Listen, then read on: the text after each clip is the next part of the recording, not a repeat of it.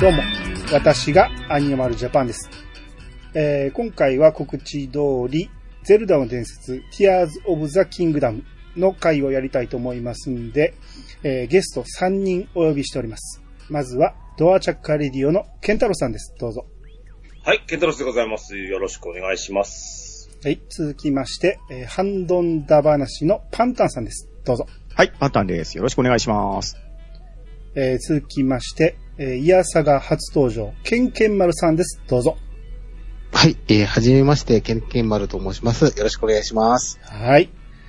えっ、と、前から僕はイヤサガでずっと、えー、ティアーズ・オブ・ザ・キングダムをやって、すごいおもろいっていう話をしてたんですけど、えー、クリアしてみて、これはちょっと喋りたいなと思ったんで、あの、かなりストーリーに僕はやられた口なんで、えー、これはちょっと喋らずにおれんなっていうことで、その辺中心に今日は喋っていきたいと思いますんで、えーまず、ウィキペディアから説明していきますと、ゼルダの伝説、Tears of the Kingdom は、2023年5月12日に、任天堂より発売された任天堂スイッチ用のオープンワールドアクションアドベンチャーゲーム。キャッチコピーは、かける。かけるってあの、空かけるのかける。えーかける、作る、紡ぐ。果てなき冒険は、大空へ広がる。本作は2017年3月3日に発売されたブレスオブザワイルドの続編である。発売から3日間で売上1000万本を突破し、最も早く売れた任天堂ゲームとして大乱闘スマッシュブラザーズスペシャルを超え、ギネス世界記録となっている。という、まあ、簡単な説明ですが、えー、皆さん、発売されて早々に買われたんじゃないかなと思いますけど、だいたい何時間ぐらいかけてクリアされました？覚えてない？僕のクリアは多分ね、130時間ぐらいかかってるんですよ。ほうほうほうほう。うん、うん、うん。てか、もう、クリアしよう思ったら100時間超えたあたりからいつでもいけたんですけど、ああ、うんあの、これやっとこう、これやっとこうの連続で、あ、こんなとこもあるわ、こんなんやっとこう、あ、これやってないわとかいっぱいどんどん後から出てきて、うん。多分俺クリアしたら、その先あんまやらんくなるなって思ってたんで、なるべうんくうん、うん。やれることはやってしまおうと思ってやったんですけど、うん皆さんはどんな感じでやられました？ちなみに僕なんですけどね、はい。発売日が5月12日じゃないですか。はい。はい。前日に戦場の風が2が出たんですよ。はいはいはい。はいはいはい。なので、これクリアせなあかんと思って、まず戦場の風が2をやって、うん。うんクリアしまして、ほうほうほう。で、腰を落ち着けて、ゼルダの伝説やろうと思って始めたのが、写真のデータによると5月15日なんですよ。ほうほうほう。うん、うん。で、クリアしたのが、6月1日の日が変わるぐらいの時だったんですね。早い。おー。で、クリアした時の時間が70時間ぐらいでした。ああ、それは早い。70時間。早い。うん。っていうことは、結構、えーストーリー重視で先に進めたね。そうですね。うん最初はね、前のブレスオブザワイルドみたいに、う。うん。まあ、やりたいところ、目につくところからやろうかなと思ってやってたんですよ。うん。やってたところ、まあ、この後、兄さんがストーリー語ってくれると思うんですけど、うん。まあ、風の神殿だけクリアしちゃったんですね。はいはいはい。初めてすぐぐらいに。うん。なんですけど、そこの途中で、イベントシーンが若干あるじゃないですか。はい。で、その時にやり忘れたことがあって、うん。いや、こっちをやっておかないとまずいんだなって思ってやり始めたら、うん。ストーリーがぐいぐい気になって、うん。で、そのストーリーを明かすために、あらゆる手段を使って、そちらを優先していった結果、70時間でクリアしちゃったって感じでしたね。ああ、なるほどね。うん、うん。ケンケンマラさんはどんな感じですか？えーっと、僕はだいたい、えーっと、クリアした時の時間が、うん。えー、150時間ぐらい経ってたと思うんですけど、はいはいはい。えーっと、順番としてはなんかあの、やっぱりストーリーを進めながら、うん。やっぱりあの、祠が気になり始めるんですよね、途中から。はいはいはい。で、祠を全部開けたいっていう衝動がずっとあって、クリア、クリアする前に、うん。まず祠は全部開けないとダメだっていう、なんか謎の、あの、掟みたいのができて、うん。それであのークリア前に全部祠を開けてから、まあ、ち、地下はとりあえず置いといて、うん。祠を開けてからっていう風にししたがために、ちょっと時間がかかりつつも、まあ、150時間ぐらいでクリアしたっていうような感じですかはいね。はいはい。はい。そうですよね。あの、やる順番って、このオープンワールドだけあって、みんなバラバラなんで、うん。あの重きを置く順番がみんなそれぞれなんですよね。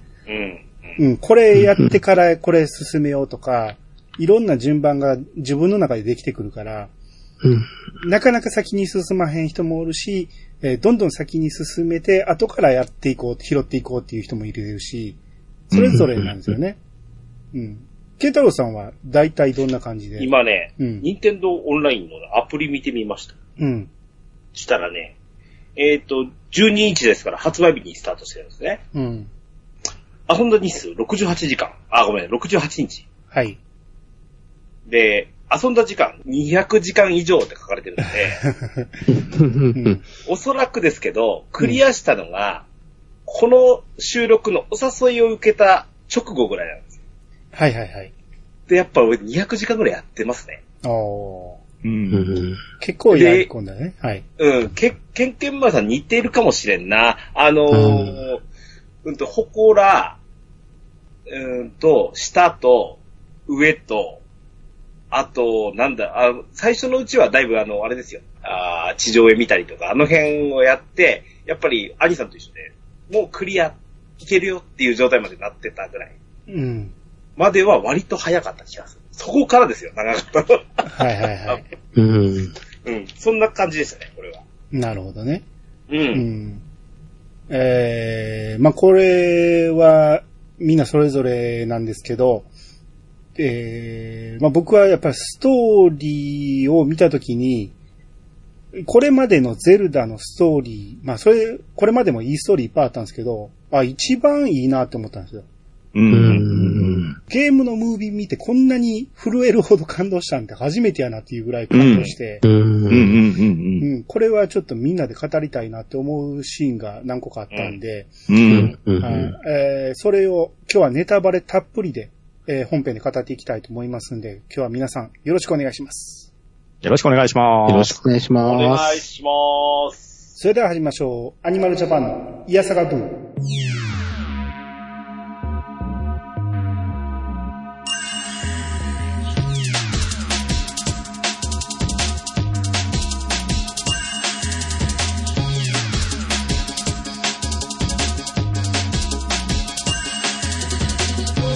の番組は私アニマルジャパンが毎回ゲストを呼んで一つのテーマを好きなように好きなだけ話すポッドキャストです。改めまして、どうもです。どうもです。どうもです。よろしくお願いします。はい。えー、まずね、ゲーム始めたら、と、ゼルダとリンクが、まあ、二人で歩いてるんですけど、リンクがね、もう最初からハートが30個あるんですよね。うん。うんうんうん。うん。めっちゃ強い状態で。で、えー、もう最初からゼルダがショートカットなんですよ。うん。ショートカットのゼルダって初めてちゃうかなと思うんですよ。過去作考えても。うん。あの、あの、紙が見えないっていうパターンもあるんですけど、なんか、紙、うん。うん、が隠れて見えないっていうパターンもあるんだけど、大体ロングやと思うんですよ。そうですね、イメージ。そうですね。あの、スマブラに出てくる、やっぱゼルダ姫っていうのが結構オーソドックスパターンうに、ん。ですね。うんやっぱ髪の毛が長い方が、デフォかなっていうイはい。で、前作のブレスオブザワイルドはもちろんロングで、うん。で、世界観が繋がっているっていう話やったから、うんえー、で、まあまあ、トレーラーで見てたっていうのはあったんやけど、今回のゼルダちょっとちゃうなっていう空気感はあったんだよね、うんうん最初からね。うん。うん。で、最初始まったらしばらく、えー、ハイラル城の地下を探索してる感じで、うん。えー、だから前回、ブレスオブザワイルドの話が終わってからしばらく経っての話という形で、えー二人で探索していってると。うん。で、行ってるうちになんか、えー昔の封印戦争の壁画を見つけまして、うん。で、ゼルダが、あ、これはすごい価値がある絵を見つけたということで驚いてるんですが、えーさらに進むと、地下になんか封印されたミイラみたいなのがいまして、うん。で、うんそれの封印がちょうどいったと、途端に切れたんですよね。ジャストタイミングで封印が解けまして、えーまあ、要はこれがミイラ化されたガノンドロフだったんですが、えーそれを、えーまあ、後でわかりますけど、ラウルの右手が押さえつけてた感じで。で、これが外れて、えー封印が解けまして。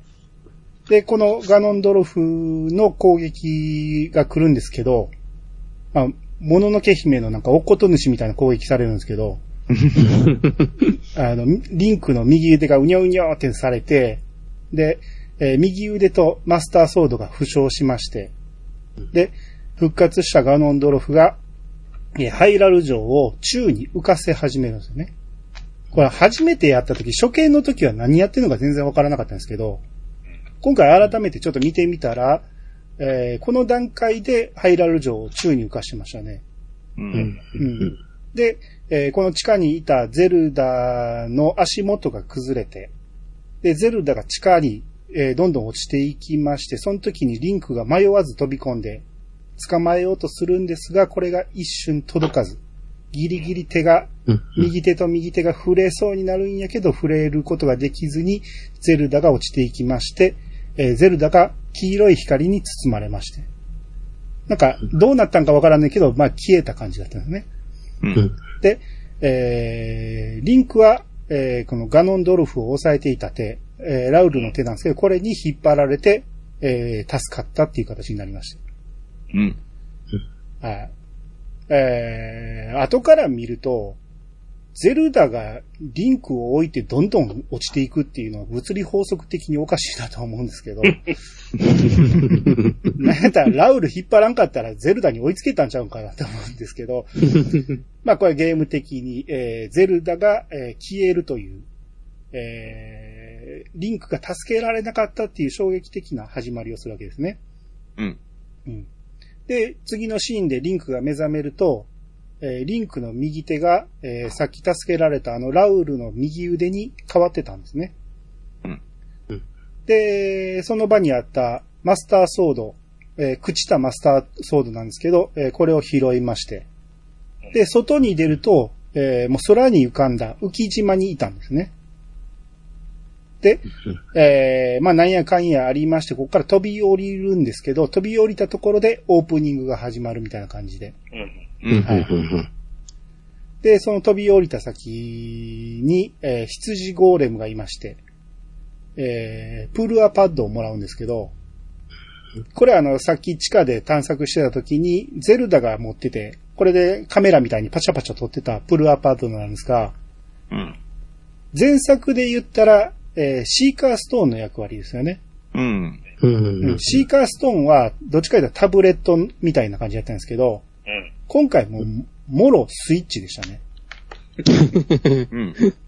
うん。まるっきり見た目をスイッチに変えてきまして、うんまあこれだから名前通りプルアが作ってくれたものなんですけど、うん。えーそれをゼルダが持ってた、これがそのままこの羊ゴーレムに預けたっていうんですね。き落ちていったのにどういうことだろうってなるんですが、えーこの説明が最初はないんですね。えーゼルダのやつを今受け取ったという形になりまして。で、ここでさっきあの右腕使って助けてくれたゼラウルなんですが、これが、えー実体のない状態で今いろいろここの説明をしてくれるわけなんですけど、うん。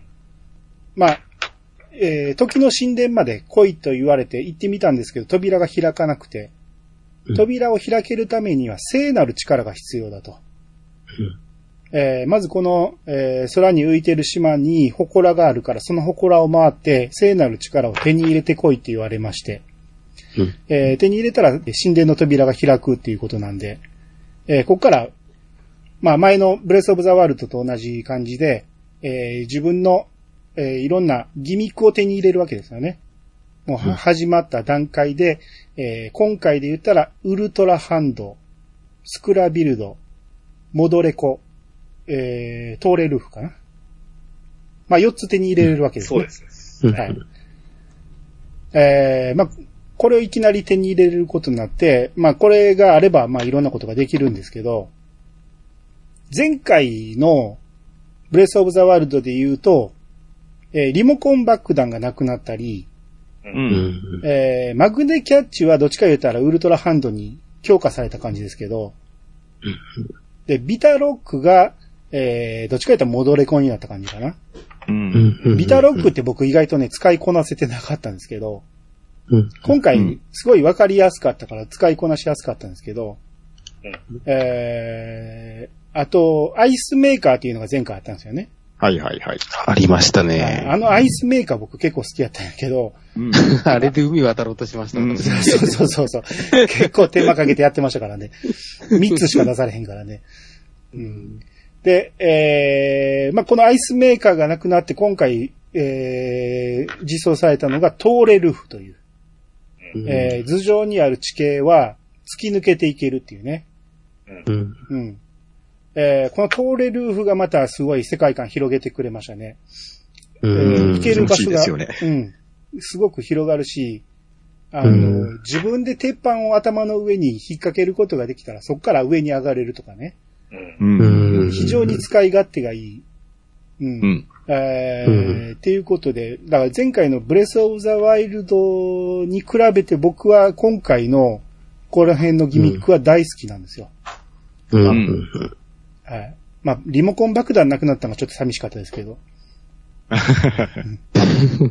武器がないときに便利なんですよね。あの、リモコン爆弾とかでそう、そうそあの、牽制したりとか、いろんなことができたのが、なかなかその、リモコン爆弾がなくなってしまったがためになんかちょっと、あの、ちょっと難しくなったっていうような意見もありましたよう。ね。ああ、そうですね。僕はもう戦わずになるべく高いところから爆弾を落とす攻撃が大好きだったんで。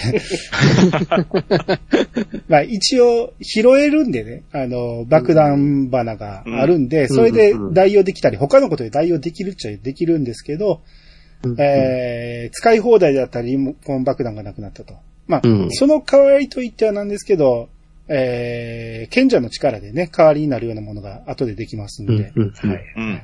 あと、ウルトラハンドが、まあ、特にこのゲームの核となる、うん。えーギミックではあると思うんですけど、うんあの、要は物同士をくっつけれることができる。うんこれにより、もういろんなものを作ったり、いろんな仕掛けをうん自分で作ったりできるっていうことで、楽しいですね、これ。もうずっと遊んでられますよね、これ。これでもね、人によって違うと思うんですよ。そのうん、すごいこだわって、もう見た目からこだわる人とか、機能をうん。重視でめちゃめちゃ機能的に作りたい人とか、あとう、ん僕なんかは最小限の構成です最大の効果を発揮したいと思ってるから、あんまりいろいろくっつけないんですよ。うん。まあ、あんまりあ思いつかないっていうことだけなんですけど、うん。どんどんどんどんくっつけてやってる人が、そのツイッターとかで動画でよく上がってくるじゃないですか。うん。この発想はないなっていうのがすっげえあるから、う。うんんうんうんなんか漁船作ってる人とかいましたよね。そうそうそう、すごいですよね、あれね。なんか、漁船とか虫取り網とか作ってる人がいて、うん。うん。うあんの、すごいな、この発想とかって思っちゃいますよね。そうそうそう。うん。最初の段階で僕結構ね、あの、ウルトラハンドを持ち上げてから、あの、回転させるじゃないですか。はい。はいはいはい。えー、どっか押しながら右左やったら回転できるんやけど、うん。はいあの向きがいつも逆なんですよ、僕の頭の中で。ああ。結構最後の方まで慣れなかったですね。毎回逆やって一周させてしまうみたいなのがよくありましたけどね。うん。うんまあまあ言ってもそれは些細なことで、えー、便利なことには変わりないんで、うん。はい。で、スクラビルドは、最初あんまり重要性に気づいてなくて、うん。うん。俺もそうでしたね。ああう。ん。まあ、そういう場面が後で出てくるんかなぐらいで、最初全然使ってなかったんやけど、武器がボコボコ壊れていくから、うん。うん。うん。うん。で、途中で、あ、くっつけたら耐久性も上がるんやっていうことに気づいて、うん、うん。それでちょこちょこやるようになったけど、まあ、必ずやるってわけでもなかったんで、うん、うん、うん。どっちか言ったら弓、最後なんて、うんもうあれですよ。あの、とりあえず、巣の武器持っといて、うん。素材その辺にポイって投げて、現地調達みたいな形で、うん。ううんん、強い武器作り出すことまでしてた自分がいましたね。うんそんそこまでなれるんだと思って自分でもびっくりしましたけど。はいそうですね。あの、敵がいっぱい出てくるときは、敵が落としたものとか素材とかでうん強化しながら戦うっていうのが結構どデフォになってくるんでねう。ん、そうですうね。ん。うん。そこに気づくまではもう武器が足りない足りないってなって、うん。あうんあ、そっか。うん。ああ、僕あの、うん前ツイッターでちょっと写真あげましたけど、うん。大量にアミーボ持ってるじゃないですか。うん、うん、うん。毎日アミーボでアミーボタッチやってるんですよ。そう、はいはい僕もやってますよ。うん。そ れで、武器逆に余ってるんですよ、余ります。よね。余りますよね。で、そう余った武器スクラビルドしますよね。そうなんですよ。正うん直、このゲーム、うん。アミーボの有無で、天地ぐらい難易度に差が出ると思うんですよ。はいですです。僕は正直ね、ケンケン丸さんほど全てを持ってるわけじゃないんですけど、うんう。ん言うてもね、数えたら16個ぐらい持ってて、でね、うん。何がおすすめかって言ったら、うんやっぱり、ゼルダシリーズのアミーボなんですよ。ううんん。そうですよ。前作のね、ブレスオブザワイルドでもだいぶ重宝したんですけど、う。うんん。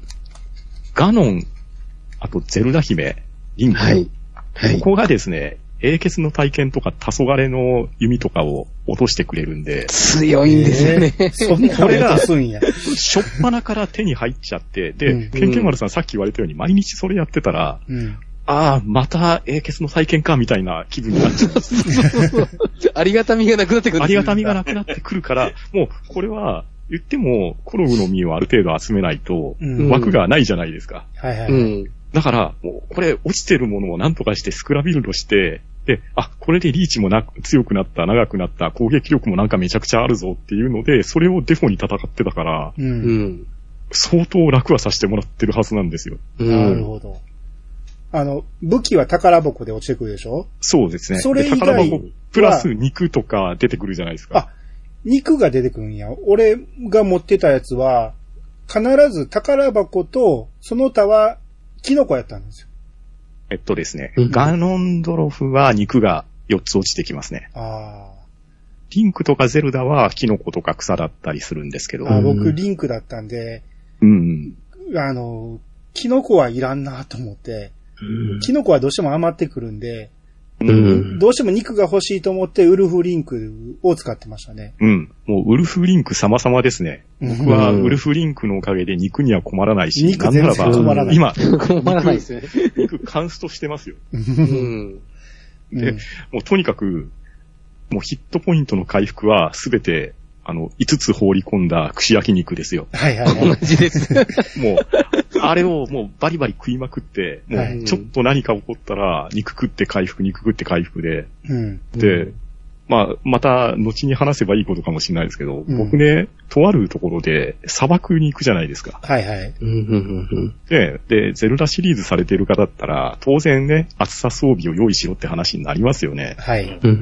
僕その時ね、厚さ装備持ってなくって、でも、もう差し掛かった手前行くしかないと思って、ヒットポイント減っていくじゃないですか。う。うんんうん肉食って回復して、で、またひたすら歩いて、たら肉食って砂漠を歩き切りましたよ。ああ。なるほど、なるほど。うんああ、まあだから、肉がボトボト、だから日によってね、まだ来るかいうぐらいボトボトボトボト来るあれが、なんかね100歩言いながら撮ってましたね。核変入ったような日は、うん。あの、極上肉とかがね、ボロボロ落ちてきますよね。そうなんですよう。んあれが非常に便利でしたね。うんうん。うんあ、ケンタロウさんは網をほとんど使わず？あの、持ってはいるんですよ。うん。それこそ、兄さんが言ってたやつと一緒じゃうかな。あの、マント、マントの羽織ったブレスオブザワイルドの馬でしょ？あ、そうそう、馬に乗ってるやつね。うん、そうそうそう。あれはあるんですけど、うん。あのね、実は、プロコントローラーがアミーボ対応してない外部コントローラーなんですよ。ああ、はいはいはい。それが面倒で。やるんなら、一回ジョイコンでやらないといけなくなる。なるほど。あーそっか一回は試したんですけど、はいはいはい。うん。それ以降別に、まあいいかって感じで。うん多分、そ、の、落ちたものの感触が良くなかったんですよね。今覚えてないぐらいですか何が出たか。うん いや、あのリンクだと、うん。キノコと宝箱が一個落ちてくんねんけど、ほら、全然埋まらへんやないか。そう、その宝箱も入ってんのって、朽ちた剣とか、あ、よくて王家の剣とかなんですよね。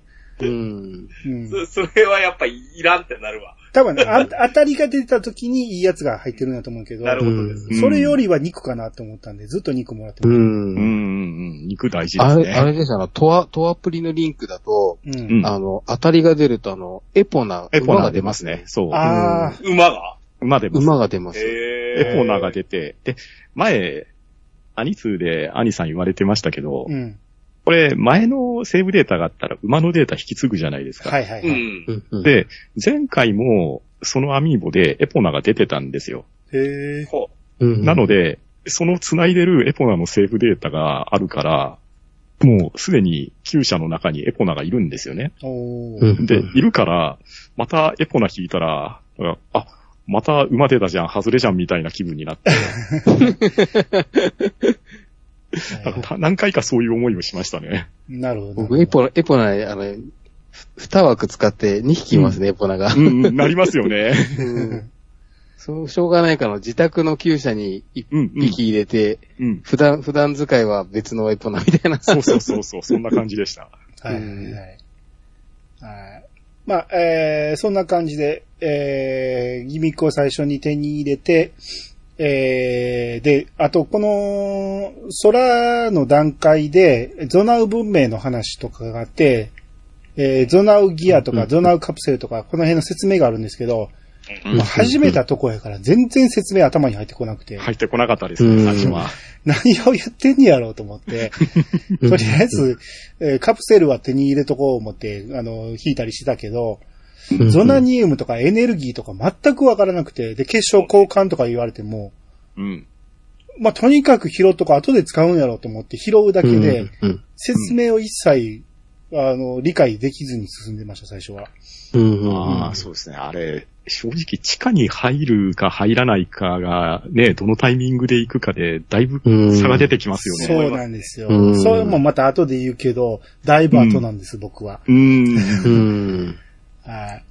で、えー、まあ全部集めれたということで、えー、時の神殿に入りまして、で、えー、それを抜けて奥まで行くと、なんか黄色い光があって、で、そこに朽ちたマスターソードを近づけると、なんか、戻れ子の SE みたいなのが鳴り始めて、消えるんですよね。うんマスターソードが消えて。で、場面が変わって、同じ場所に立ってるゼルダの元に、そのマスターソードが現れて、うん。うんただそこにはリンクがいない。でうん、えー、目の前からマスターソード消えたリンクは不思議がってるんですけど、ここで地響きが起こって、うん。ほんなら、足元、下から白竜がバーッと上がってくるんですよね。はい。うん現れて、で、えー飛んでいった後、足元の雲がバーッと開けて地上が見えまして。うん。で、うんリンク、リンク、私を探してっていう声が聞こえてくる。はい。これまあ1回目初見で見たら、なんとか、もう意味がわからんシーンなんですけど、ん2回目これ見ると、うん。ゾクゾクっとしましたね。しますねここで白竜現れるんやっていうね。うん。で、なんなら2回目だったらオープニングの時点で痺れますよ。うん。あ、そうそうそうそう。あの時点でもうおるんですよね。いますもんね。うん白竜がね、空飛んでるシーンでね。そう。うんはい、で、えー、こっから、えー、とりあえず、下に降りなかん、それしか方法がないんで、地上に降りていくんですが、うんえー、まあ、どんだけ高くても水に落ちれば、えー大丈夫っていう、まあ、前回と同じ、あれなんで、えー、下に、地上に降りるんですが、こっからね、どこ行けっていう説明が一切な、なかったんですよ。うん。う。うんん。僕、まずね、適当に進んで、うんかかりこ村方面進んでしまったんですよ。ああ、なるほど。あなんとなくこっちかなって適当に考えて、もう結構苦労しながら、かかりこ村まで行ったんですよ。すごいですね。えな。それはすごいですよ。めっちゃ怖かったですよ。もうね全然敵も強いし、なんかもう、とにかく、えー、走って走って行って、行ったんやけど、うん。かかりこ村でなんかまたわけわからんこといっぱい言うてるし、遺跡がどうのこうのとか言ってるし、わからん、さっぱりわからん。で、これ何にも話が進まんぞってなってで、えー、ここで一回攻略見ましたね。ほんまはどこ行くんやろうと思って。なるほど。ほんほんなら、監視島に行くべきっていうことが書いてあって、あうん、そっち行くんや。まるっきり逆進んでたわ、思って。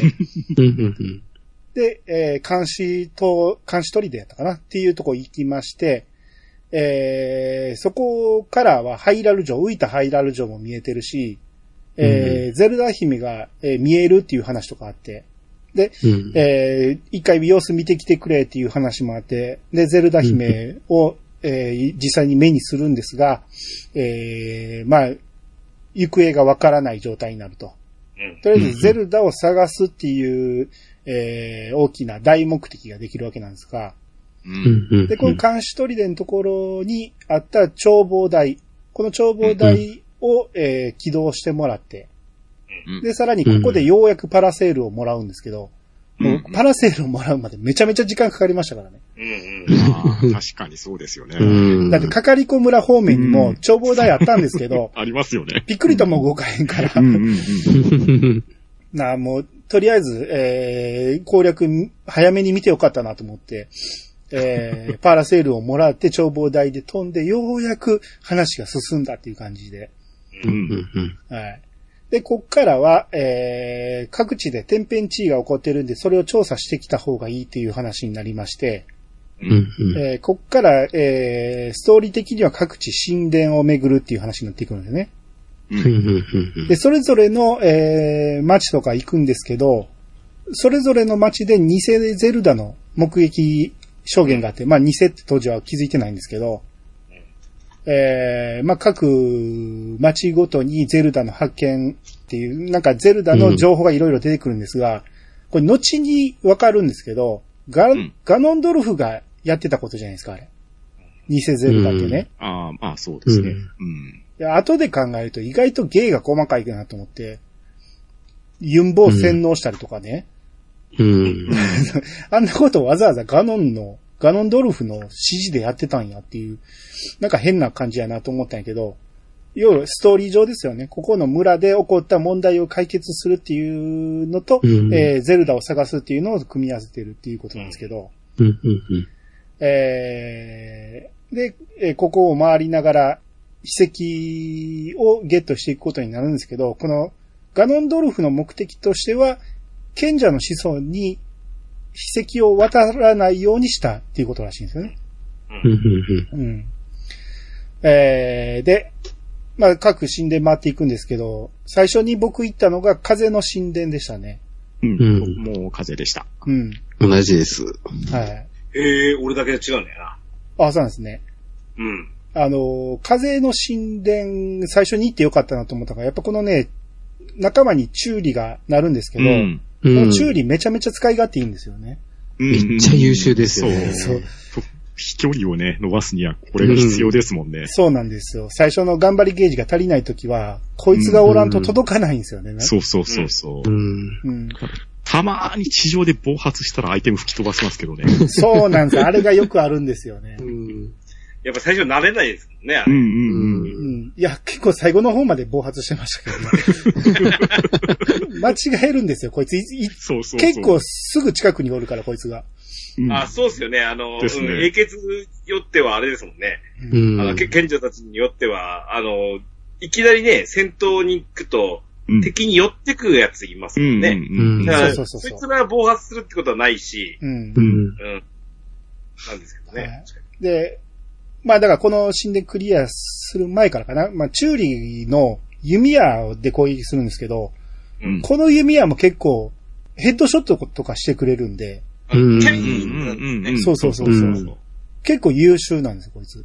うん。うん。うん。で、これが前、前作にも出てきたテバの息子で、まあ前作にもチューリア出てきましたけど、うんえーヤンチャーボーツなんですが、えー、だからこいつが、えー、神殿クリアしてから仲間になって、まあ要は、えー、盟約を結んで、えー緑色の分身みたいなのを連れて歩けることになるんですけど、うん。これが、えー後ろから風を送ってくれるっていうやつなんですよね。うん。うんうんうん。これにより、パラセールで飛んでる時に飛距離を伸ばせるとかいうのが、えー非常に便利なんですけど、うん。うん。ブレスオブザワイルドで言ったら、リーバルだったんですよね。そうですね。あれも好きだったんですよ。そう、リーファルトルネードはね、優秀でしたね。リーバルは真上に上がってくれるから。そう、そうなんですよ。うん結果的に、それが移動を伸ばすことにつながってくれるんで、とはうん。思ってたんですけど、うんはいうん。だから、それがなくなった代わりと言ってはなんですけど、今回のティアキンでは、真上に上がる風を起こしたり、うん。ロケットを使って、ロケット縦で上がっていったりっていうのが、いろんな方法ができたんで、そうう、ん。幅が広かったっていうのはありますよね。そうですね。うん。で、ブレワイの時はね、まあ要はこの神殿の代わりに真珠だったんですけど、うん。真珠が僕めちゃめちゃ苦労したんですよ、前回。ああ、まあ確か。にね、パズルもありましたしね。あのパズルが全然理解できなくて、とにかくボタンを押すかなんかして、形を変えて、向こうで変わったと道が進めるようになってとかいうのが全然わからなくて、手当たり次第やって結構2、3日かかってやったりしてたから、うん。それに比べて、このティアキンの神殿は、ちょっと優しいなと思ったんですよ。うん。ああ、特に風の神殿最初に行ったら、うん結構他の箇所が優しく感じますよね。うん。ああ、そうそうそう。まあそこだけちょっと経路違うじゃないですか。一個だけわからんところがあったんですけど、それ以外は自力で見つけれたんで、う。うんん。うん。こ今回簡単やなと思いながらも一個だけどうしても見つけれなくて、なんか船の下側に飛んでいかなきゃはいいはいけなはいはい。あはいあれだけどうしても見つけれなくて攻略見ましたけど、ああ、なるほど。うん。で、このボスがね、苦労したんですよ。ああ、ははいはいはい空はい。空中戦、だから僕空中戦苦手でね、うん。なかなか倒せなくて、ただ、こっちが、あの、死んでしまうっていうほどでもないから、すっげえ長、うん。長時間戦って必要になって。うん。倒し方も最初わからなくて、あですけど最初に行ったってことは、うん、あロクスッポ、まあ、た、ほら、ボス戦は控えてるって分かってるから。多少ハートは強化していくものの、うん。頑張り刑事伸ばすまでもなってないですよね、おそらく。うんほとんど伸ばしきれてない状態できましたね。僕逆ですね。僕その時ハート3のまんまですわ。あ、多分、頑張り伸ばしそうた。頑張りに、そう、頑張りに先に振ってたんで。はいあ、これも人によって癖出ますよね。えうん。僕は大体交互に取ってましたね。ああ、はあ、はあ。どっちか言うたら頑張りが多めやけど、大体交互に取ってました。うん。これ、あの、アクション上手い人は頑張りに振るんですよ。うん。ああ。敵の攻撃かわしたりしやすいから、うん。うん。ああ、わかるかもしれない。僕僕あの、ハハートに全振りでしたね、最初。ゃ わかる。俺も、あの、うん、最初のボス、まあ、じまあ、三人、三方とも、あれでしょ？風の神殿だったって話だったんですけど、はいはい。俺は風の神殿2番目だったんですよ。はいはいはい。そこまでに少し伸びてたんで、う。うんん。あの、1個目に行った神殿が後ほど喋ることになるんですけど、うん。なんで、なんで、あの、1個目の神殿を行った時に割とハード伸ばしてたんで、全然やっぱ流れが違ってきますよね、これでね。あ。うん。うん。ああ、そうですね。で、あのボスの戦い方がよくわからなくて、なんか、あの、何、要は空飛ぶドラゴンみたいなやつ、形はそうなんやけど、どこをこう、どこを攻撃したらいいのかわかんない。ああ、なるほどね。うん輪っかみたいなところ、なんかそうそう。ガガラス割るんですよ、ね。ガラス割って、もう一回そこにダメージ与えてを全発やる感じですね。うんで、動画見てたら、後に動画見たら、あの、体当たりしてたんですよね。みんな、んどうやりました？僕はもう弓当てなあかん。いあ僕は全部弓でショットして当てあ、ました。弓ですね。あ、ですよね。うん。あれ、だから体当たりでいけるみたいなんですよ。あ、体当たりとかでもいけますし、うんなんなら普通の武器振っても当てればいけますよ。あーあ、あ当たればね、その、ええ、当てれれば、うんうんうんええ。そうですね。で、やっぱりあの、弓って構えたら、飛んでる間に構えたら、スローモーションになるから、そうですね。狙いがつけやそれが一すいんですよね。番狙いやすいんで、うん。うん。えー最後、あの、指定とかでも出てくるじゃないですか。うん、出ますね。うん。あの、めっちゃめ、早く終わりますよね、あいつうんうん そこまでにかなり強くなってるせいもある。うんうん。うんうん。はいはい倒し方とかコツ覚えてるっていうのがですよそうそうね。ね。うんうん。そうですね。あっという間に倒せるぐらいでうした。ん。そうですね。あの、ゼル、あの、ゼルダっていうかね、任天堂のゲームによくある、あの、めちゃめちゃ派手なボスなんやけど、倒し方さえ分かれば簡単っていう、うん。うん。うんうんうんうん。その典型ですよね、これがね。うん。はい。あの、ブリザゲイラの、あの、戦ってる時の音楽がめちゃくちゃ好きなんですよ、僕そうですねう。ん演出的にいいですよね。そうそう出現から。リリトの村の、あの、村の曲が途中でなんかこう入る、差し込まれるんですけど、うんめちゃくちゃ熱いんですよね、あの部分が。うんうんうんはいはいはい。うん。結構だからなんか地底でもう一回戦えるって分かった時はすごい嬉しかったです。ああ。うん地底でどこ。どこで出ました？して割といますよね。あ、そ結う。構いますね。な何匹か、あの、うんあちこちに、四方に、そうそうそうそう。とあの、エリアがあって、う。うんん。うん、飛んでますよ。ああ、俺それは多分ということは避けて、たな。アニさん、まだやれるってこと？いや、だいぶ残ってますよ、またやることは。うん。うん。はい。えーまあ、とりあえずこれで風の神殿クリアして、名約を結んで、で、その後ね、うんうんだから要は、このリト族の昔の賢者に話を聞いて、昔の封印戦争のムービーを見せてもらうんだよね。うん。昔はこんなんだったっていうのが、えーいろいろ教えてくれるんですけど、うんこの後、うんえーそれぞれの神殿もあるけど、ほぼほぼ同じムービー見せられるんですよね。そうですね。主人公が違うだけで。うん。うんとなんか三つ目ぐらいからもうええわってなったんですけど、それ知ってるし。そうそうそうそう。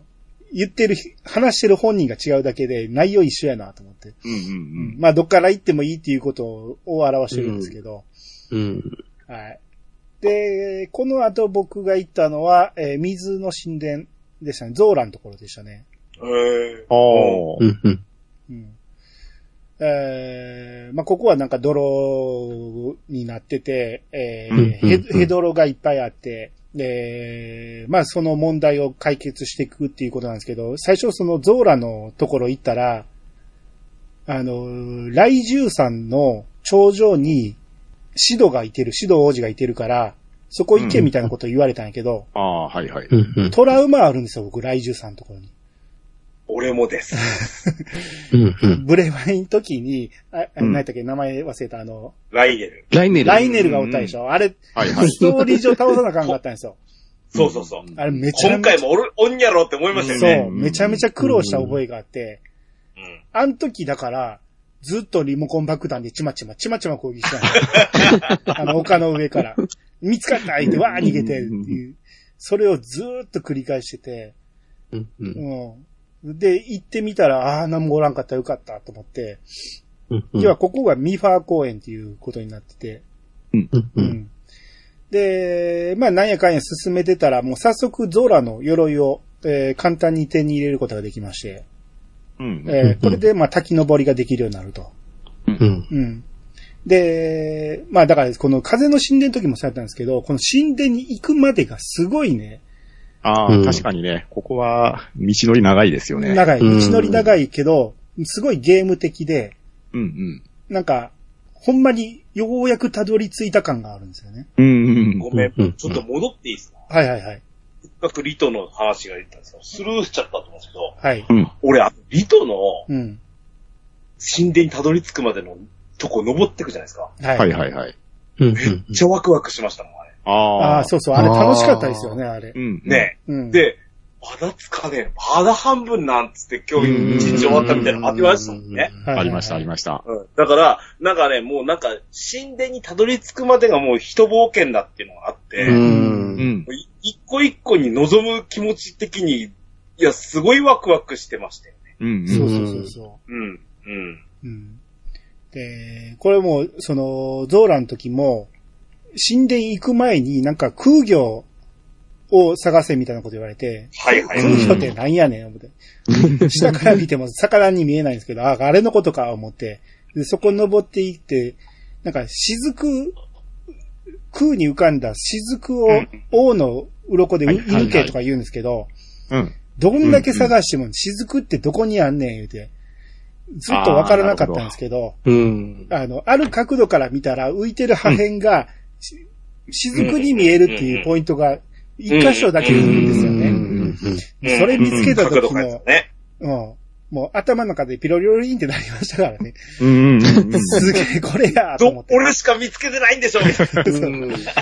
すげえ、クやから。すげえ仕掛け考えたなと思って。で、まあそんなん使って、えー、まあ水の神殿まで行くんですけど、うん。えー、要はシド王子を連れて、えーまあ、前回のブレワイの時もシド出てきましたけど、シドがもう元気いっぱいのなんか、ちょっと鬱陶しいぐらい元気な人なんですけど、あれの、ブレワイの時の、えー、英傑はミファーだったんですよね。うん、そうでしたうんね。うんミファーにまた会いたいと思う。もうミファー大好きだったんで、ミファーに会いたいって思ったんやけどあ弟の指導か、今回はと思って。うんうん。まあ、指導うん指導も少しは帰ろうってなりました。いや、少しは成長して、まあ、頼りになるやつにはなりましたけど、えー、だ僕もう完全に忘れてて、ブレワイン時の、その、ミファーの祈りっていうの、う。うんん。そんなんあったっけと思って、あれって回復そうそうそう。完全に忘れてましたね。あれはもうお世話になりましたよ。うん。いや、使ってたんやろうけど、うん。なんかもうミファーの可愛さしか覚えてなかったですね。うん。ゼルダよりも好きでしたもん。あかんやん、それ。いや、そう、結構ミファー好き多いと思う。確かにね、うんなかなかね、人外、人外の人に、あの、可愛いとかって思ったことってあんまりないんですけど、はい。うん。ミワは違ったよね。だってさ、うん失礼な話だな、うん。シドの嫁さんそんな可愛なかったですよね。まあ、言ったらいかんから。平べったい顔してましたけどね。うん。あれでもね、あの、うん、あの子のおかげで白がちゃんとね、動くようになりまそう、そう、したそれは。それはあるし、うん。うん。ししっかりした嫁はんやと思いますけど、うん。ちょっと、じゃあ、ヒロインカスはそうじゃないですか。うん。確かそうですね。まあまあでも、芯のしっかりしたすごくいい奥さんになると思いますよ。あのよ、よ、ヨナさんでしたっけあ、そうそうそうそう。うんうん。うん。えーで、この名約を結んで、えー得られる力が、その、水のバリアみたいなのをうん。得れるんですよね。うん。うん。で、えー一回武器を振ると水を飛ばせるっていうね。うん。うん。うん。それぞれの名役の、あの、あれあるんですけど、一番外れだと思いましたね、これ。これでもあれですよ、あの、砂漠とか便利ですよ。あ、の、うん。砂漠とかで水まと、水まとっていくとうん、暑さ対策になるんで、みたいですね。うん、あの、結構便利だったかなと思うんですけど、まあ順番を完全に履き違えてたんで、はいはいはい。僕が水行ったの最後だったんですよ。はいはいはい。まあ、後の祭りですよね。あもう水の、砂漠が終わった後、砂漠が終わった後だったんですよ。うん。あの、水を飛ばすのの使い道って、ヘドロを吹き飛ばすしかないじゃないですか。綺麗にするしかないじゃないですか。う。もうだってこの子をクリアしたら使わへんやんと思って。実際その後ほぼほぼ使わない、火消すぐらいしかないですもんね。うん。うんうん。あ、ほんで、そのさっきの暑さ対策でも、さっきの風の時も言い忘れましたけど、うん。その装備を買わなダメなんですよね。あの、対策しよう思ったらね。うん。装備買うか、料理を食うか。になるんですけど、僕は料理ってもう減るもんやから、使いたくないんですよ、基本。うん。でもめっちゃ高かったじゃないですか、装備って。うん。高かった。うん。めっちゃ必死で金貯めましたもん。ああ、もう、だからお金を貯める間を惜しんで肉食ってた感じですね。そこもみんなやり方バラバラなんでしょうね。うん。うん。うん。あの、料理で時間を迫られるのも嫌やったし、うん。そうですね。しかも、材料をね、投入しないと時間が相当短いですからね。短いんですよ。うん。で、迷いながら行ってたらあっちゅう間になくなるし、うん。っていうことで僕は装備絶対必要やなと思って、で、意外とね、僕あの、洞窟見つけたら必ず入って、あの、宝、宝石っていうか、あの、あれ集めてたんですよね、いろいろ。う。うんんうん。岩壊して。うん。うん。だから意外と苦もなく、えーすぐ集まって買えましたけどね。うん。うん。うん。これは結構ね、苦労してる人多いと思うんですけど、僕は意外とルピーにはこ、うん最後まで困らなかったですね。うん。俺もそうだな。なんかうん、やっぱり見つけてはてか、なんかここにはあるやろみたいな感も働くんでしょうけど、うん。うん。その時に必ずなんか、うんあの、逆逆にそこで、いらない剣を消耗するぐらいでハンマー使ってぶっ壊してみたいなことは必ずやってたんで。うんああ。うん。で、ちょうどよかったのが、水の神殿は装備買わなくてよかったんですよ。なるほどね。そうですね。。うん。この間に結構ルピー貯めれたっていうのもあって。うん。うん。ううん。ん。で、えー、次の、えー炎の神殿行くわけなんですけど、うん。えー、要はゴロン族のとこ行くんですけどね。う。うんん。えー、こういうのい、前、だからユンボウ、前作も出てきたんですけど、う。ん。えー、このユンボウがなんかもうラリってると。表現、表現も、いや、まさにそうじゃないですか。ちょっとおかしになってたからあね。の、ワンダーって言うんですか？だで、これ、最初見たときに、あのー前作の内容ってもうだいぶ忘れてるから、このユンボを見たときに、なんでこんな可愛い声やねん、こんなごついおやつが。うんえらい可愛い声してるなと思ってたら、前作と同じ多分、声優さんを使ってるんでしょうね。うん。うん。で、前作の時は、ほんまにやんちゃ坊主だったんですよ、ユンボーっていうのは。うん。だから、ボーってつくんですけど、それが成長して、えー、っていう形なんで、えー、で、このユンボーがね、仲間になった時のね、頼りになる感は、え、すごかったよ、僕。うん。要はうん、これがリモコン爆弾の代わりになるわけですよ。うん。しかも遠方から転がせるから、うん。こいつがめちゃめちゃ、あの、便利で使いまくってたんですけど、ただうん削れるのがわずかなんですよ、敵のうん HP を削るのがね。う。うんん。結構、あの、ちまちまちまちま、遠方から発射させて、あの、うん木の影に隠れたりして、ずっとやってましたけど。次のチャージまで待ってみたいな。そうそうそうそう。なるほど。はい。ユンボを僕はマシンのガイド役に使ってましたね。マシン？あ、えー、ギア使う、作って、うん。まあ、よくタイムラインとかで見かけたと思うんですけど、はい。探索に必須と思われるようなエアロバイクとかいうのが、まあまあ、なんでしょうね、デフォルトみたいな使われ方するじゃないですか。うん。うん。うん。え空飛んだらユンボーがスタンバイの状態になったら、はい。うん。発射のね、そういう先頭につくんですよね。はい。うん。矢印というか、ガイドが出るんで、あそうね。今こっちの方向向いてるんだなっていう感じで、ずっと常に出してた感じですね。ああ、なうるほど。ん。はいはいはい。いや、意外と、えー、使い勝手が多いんですうよ。ん。あのー、えっ、と、黒い岩を割るときも、こいつで割ったりとかしたしね。うんうん飛び散らすんで困るんですけど。そう、ひひ、あの、どこ、これ今で、あの、出たやつはどこに行ったみたいなのありますはいえー、で、まあ、炎の神殿、えー、これも苦労しました。これ地下にあったんでね、苦労しましたけど、うん。えー、あこれだから僕、炎の神殿が一番苦労したかな。あのーうん。あ、トロッコの切り替えとかですかね。そうそうそうそう。どこ行くんかがようわからないんで、ーうん。行ってみなわからないじゃないですか。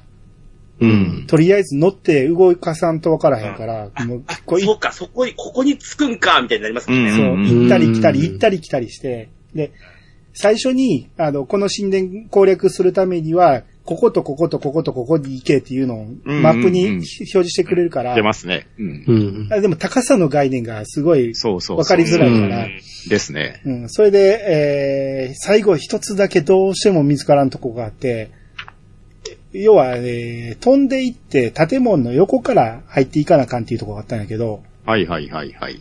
もう俺ずっとあの、トロッコで探してたから、あれがどうしても見つからんかって、うんうんうんうん。あっこだけは、あの、攻略見ましたけど、うん。う。うんん。かなりこの炎の神殿は時間かかりましたわ。あう。あ。うんん。で、これ砂のところは神殿、何の神殿でしたっけ？雷雷の神雷か。うん。えー雷の神殿行くんですけど、要はゲルドンのところですよね。はい。えー、これ、女だけの町なんですけど、一族なんですけど、そううんうん。うんえー前作にも出てきたルージュが、えーちょっとだけ成長していい女になってまして、うん。えーここの街がね、まあまたちょっと一風変わったことをさせるんですけど、カラカラバザールとか、うん。うんゲルドの街をタワーディフェンスさせるんですよね、最初に。そうですね。うん。ああ、うん。僕あんまタワーディフェンスのゲームってやったことないから、めちゃめちゃ焦るんですよ、あれ。ああ。やったことないもんやから、どうやるもんかわからんから、まあ、かた、あのーまず、えーこっちから倒していこう思ってやってるうちに向こうから来たぞとか言われて戻って倒して言ってる間にま、また違うところから来て言うのが、もうパニックになって3回ぐらいやり直しましたね。うん。うんうんで、結局最後ね、あの、羽付きのやつ、飛んでくるやつ、はい。うんあいつをきれいに処理し終わるまですっげえ時間が、もういつまで経っても飛んでくるから、うんうんうん。かなり時間かかりましたわ。で、えー、まあ、そんなんやって、えー、雷の神殿行くんですけど、雷の神殿もややこしかったですね。ピラミッドでうん。すね。ううんうんん。うん。あのー最初のフロアからすぐ、えー、行けるところもあったんやけど、その後、あの、下から風がバーっと吹き上げてて、うん吹き抜けのところをうんうん登っていくんですけど、あの、パラセールで。うん。うん。どことどこをどう行っていいのかが全くわからなくて、うん。ああ、なるほど。これもかなり苦労した記憶がありますね。う。うんん。俺ね、さっき3人、あの、あれでしょ？風からスタートだっど、はい。うん。実は俺、ブレスオブザワイルドの時に、砂漠から入ってるんですよ。おーえうん。だもんで今回も砂漠から行こうっていう。おーなるほ ー、ど。おうんうん。うん。なんで、行ったの、一発目が実は砂漠だったんですよ。だからつまり、俺の HP が少なかった時はここなんですよ。ああ。あうんよかったけどね。ですよね。うん。うん。探索するだけでもやっぱハートは5つ欲しいなってなってたし、うんうんうん。ボス戦に挑むときはもうちょっと増やさんとしたらやっぱ7つか8つ覚えたったの覚えてるかな。うん。うんこれボスだから戦結構苦労しませんでした、これ。そうそうそうそうん。うん。う。うん。何やったっけ？普通の攻撃では倒されへん敵が、わらわら出てくるじゃないですか。うん。うん。ちなみにあの、あれなんつったっけ？ギブド？あ、ギブ、うんはい。うん。うちのね、息子が幼稚園、小学校で初めてゼルダ触った時のうん。トラウマモンスターああ。あのー、えっ、と、時のオカリナあたりのギブドって、う。うんん。あの、缶オケ開けると、キャーって叫ぶんですよ。ああ、いい。金縛りみたいになるんですよね。そうそうそう、ブルブルブルってなんか鳥肌が立って、あの、痺れちゃうんですけど、う。うんん。うん、それがあったんで、うお、ギブドだぜ、おい、つって。やってました。あーあの、わらわら出てくる、あの巣を壊すと、そこが光が当たって、うんその光の中におったら、あの、ギブドが入ってこれないんですよね。うんはいはいはいはい、はい。それに気づくまですげえ、何回もやり直しました、なんか。敵が多すぎて。うん。で、そそこで、ああ、安全地帯できた、よかったって思ったら、ボスに攻撃されてやられるとかね。ああ。うん。うん。かなりパニックになりましたね、このボス。でもね、あの、俺、俺はだからそのボス、あの、クイーンギブドが最初のボスなんですよ。はい。うん。めちゃくちゃ楽しかったですよ。ああ、そうん。うん。いや、確かにしんどかったんですよ。もちろん、皆さんと違って。う。うんあの、うん HP も少ない時ですし、はい。うんうんしんどかったんですけど、うん。あ、これが、あの、ティアーズ・オブ・ザ・キングダムのボス戦かっていうのが一回目だっうんうんはいはいはい。た。これあと4つ目やんの？みたいな感じだった。うん、あれは楽しかったですね。うん。一旦、ルージュに、えー話しかけて、あのー雷のチャージみたいなバーンと広がる、あれをしてからやらなあかんねんけど、うん。ルージュが近くにおらんのですよ。前に行きますよね、なんか。そううんうんどんどんどんどん。で、ルージュといつもチューリ間違えるんですよ。そうそうそう。チューリが近くに風が吹いちゃうね。こいつはその上にいるからチューリだなって。そうね。背格好的に、あの、ちっちゃいやつやと思ってるから、間違えてチューリで風起こって、こいつちゃうとか思って。これが終盤までありましたからね。ああ、わかりますね。えー、で、要は、えー雷の神殿も終わりまして、で、うんえー、こっからね、だから僕、その最初にかかり子行ったって言ったじゃないですか。うんうんうん。うんあの時にね、丘の上まで登ったら、うんあの、深穴が見えたんで、はいはい。近寄るなって言われたんで、あ、ここは近寄ったらあかんのやと思ったんですよ。なるほど。で、しかもね、どっか違うところで、あんな感じのところ近寄ったら、正気の手が出てきたことそうがあって、ですね。うんうんうんあれに追いかけられて、ボッコスカにやられて、もう絶対近寄らんって思ってたんで、確かにあの手はね、トラウマになりますよ。そう。で、指定調査行けって、最初のうち、ジョシュアやったかな？に言われて、うん。もうでも、いやいや、と思って、あんなとこ入りたくないと思って、後回しにしてたんですよ。うんうんだから、地下入ったんだいぶ後ですからね。うんうん。ああ、なるほど。うん。今で、回さ、うんあ。の、CM も売ってるじゃないですか。はい。うん。結構ね。うん。うん。小学生とかやってると思うんですよ。うんはいはいはいこれ面白そうだっつってさ、うんうんうんあれトラウマになりますようん。いねや。ー手はほんと掴まれた時ね、うんビビりましたからね。はい。あ しかも、一匹ずつ来いやって思う。そうそう。群れになってね、追っかけてきますからね。そう。で、俺なんかたまたま入ったあの迷路みたいな建物あるじゃないですか、でっかいあの、立体迷路みたいな。い。うんうん。あん中で、あ、祠見つけたと思った瞬間に、うわー来て、逃げ道ないやんっていう時があってうん、うんもうほんまに怖くて、あれ、もうあれ見たら逃げなあかんって、うん、ずっと思ってたんでう、ん。うんううんんそうですね。うんで、えー最初だから風の神殿のあの、リト族のところに行く道中に、うん。インパがおって、で、地上絵はい。のはい下りがあって、うん。で、気球で高いとこまで上がっうん。て、で、上から見ようっていうことになったんやけど、うんで、上から見て、うん、地上絵やな。で、僕終わってしまったんですよ。ああ、最初は僕もそうでした。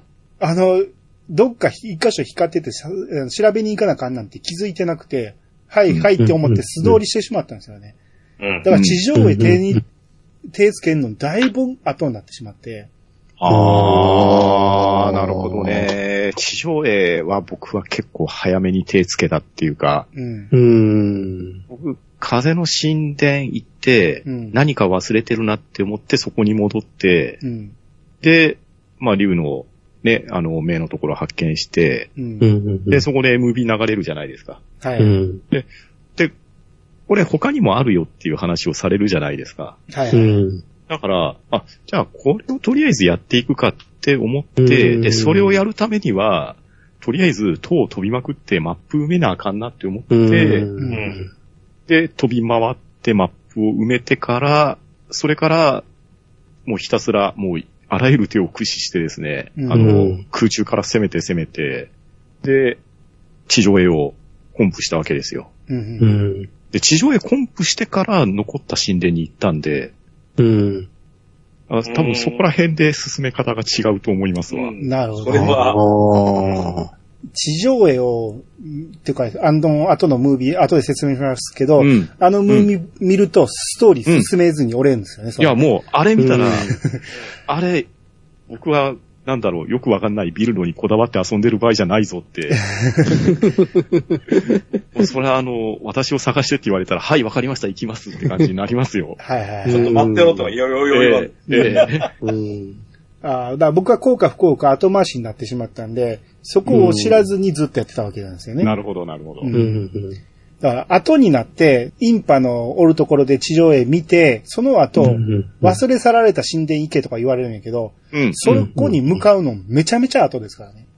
こんなんあったんやと思って、この遺跡、あの遺跡も入り方わからんかったし、最初。うん。うんうんで、入って奥まで行ったら地上絵が、うんあのそ、マップになってうんて、こことこことここにあるうんみたいなのが書いてるんですよね、ゲーム内で。そうそうそうそうなんです。あ、こんなんあったんやと思って、後でうん知りましたから。うんうん。はい。えー、で、まあ、要はここまで行った後、ハイラル城に行くことになるんですよ、ストーリー的にはね。うんはい。うん。うん。で、ハイラル城に入って、で、要は偽のゼルダを発見して、どんどん誘導されて、えーちっちゃいボス、こ小ボスみたいなんと戦って、で、それの連戦連戦で、うんうんうん。俺もそんな予定してなかったから、あ、もうここ、もうラス段かこれはって思ったんですよ。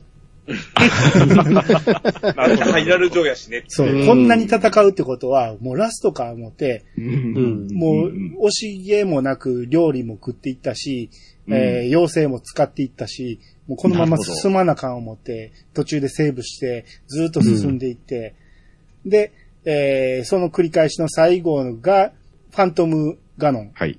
うん。だったんですよね。う。うんん。あっこで僕はイヤサガのアニツでも言いましたけど、はいはいはい。僕の心を折ったところですよ。ああ、聞きながら、おそらくあそこぐらいかなって思ってう聞いてました。ん。うんそれまで僕は、ブレワイの時からそうなんですけど、ジャストガードをほぼほぼ成功したことがなかったんですよ。うん。ああ、なるほど。なしでずっと言ってたんですよね。うんなんとか敵の目をごまかして倒すっていうことをずっと繰り返してたんで、あそこ必須なんですよね、もうほぼほぼ。うん。まあなくてもね、いけるっちゃいけるんですけど。そう、余裕ができてくりゃできるんですけど、うんそうなんですよね。僕の戦い方は、なんとか走り回って逃げ回ってと、ちょっと離れたところから攻撃するってやつなんですけど、う。うんあの敵が多すぎるし、ダッシュしてくるんで、すぐ捕まるんですよ。で、そうですね。で、そこで攻略見て、ジャストガードなり、ジャスト回避して、えー倒せっていうのを見て、できるか言うて、一旦そこでやめて、翌日もう一回やってみよう思ったら、できたんですよ。うん。素晴らしい。できるやん。そのオチをうん、ピッチさんとのトークの中では言ってなかったんです言ってないどうやってクリアしたかっていうね。はい。うん。聞いてみたかったんですよ。はい。要は、あの、やり方すら頭になかったんですよね。やれと言われてても、はいはいって、もうこんなん、お、俺はできへんって言って。上手い人がやることでしょって。俺はもっとうん。泥臭い戦いをしていきますよって思ったんやけど、ここは攻略見てもそれで倒せって書いてるから、やらなしゃあないと思って、うん。うん。だから僕、その前作からそうなんですけど、ほぼほぼ盾使わないんですよ。ああ、なるほど、なるほど。だから盾減らないんですよ、全然ね。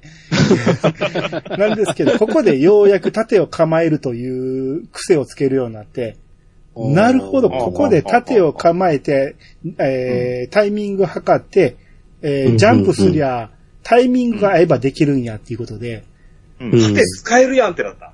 うんそうそうそうそう。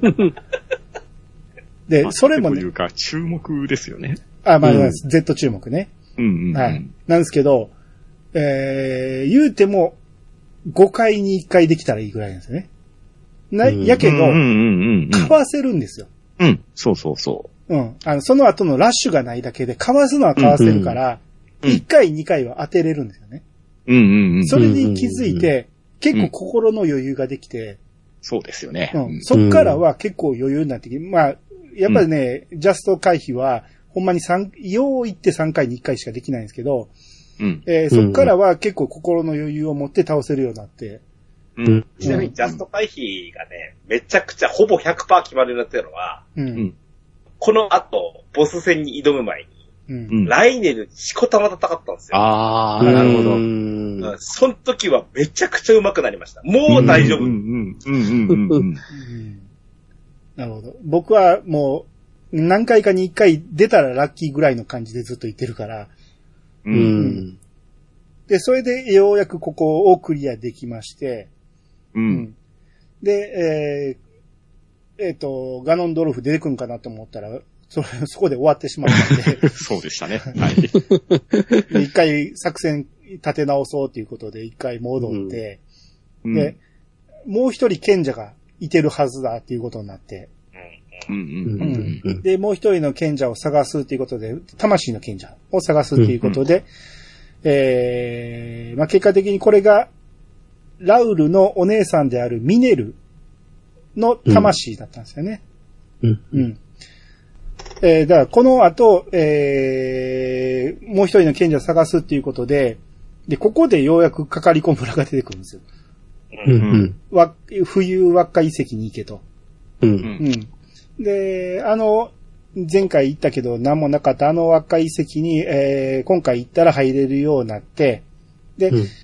こっからあの、竜の地に行けとか、えーうん。ゾナウ遺跡群に行けとかいうのが、まあ、いろいろありまして、で、えー、そこに行くために、なんか、プルアパッドのホコラセンサーをつけてもらわなあかんということで、うん。ロペリーに、えー、それを頼みに行かなあかんということになったんですけど、うん。うん。うん。えー、その前に、ロペリーはここではできひん言うて、えーどえーっと、なんかどこどこに戻らなあかん。うんうんそのためには、ジョシュアちゃんの地下探索を助かっ、助けてやって、うん協力してやってくれと。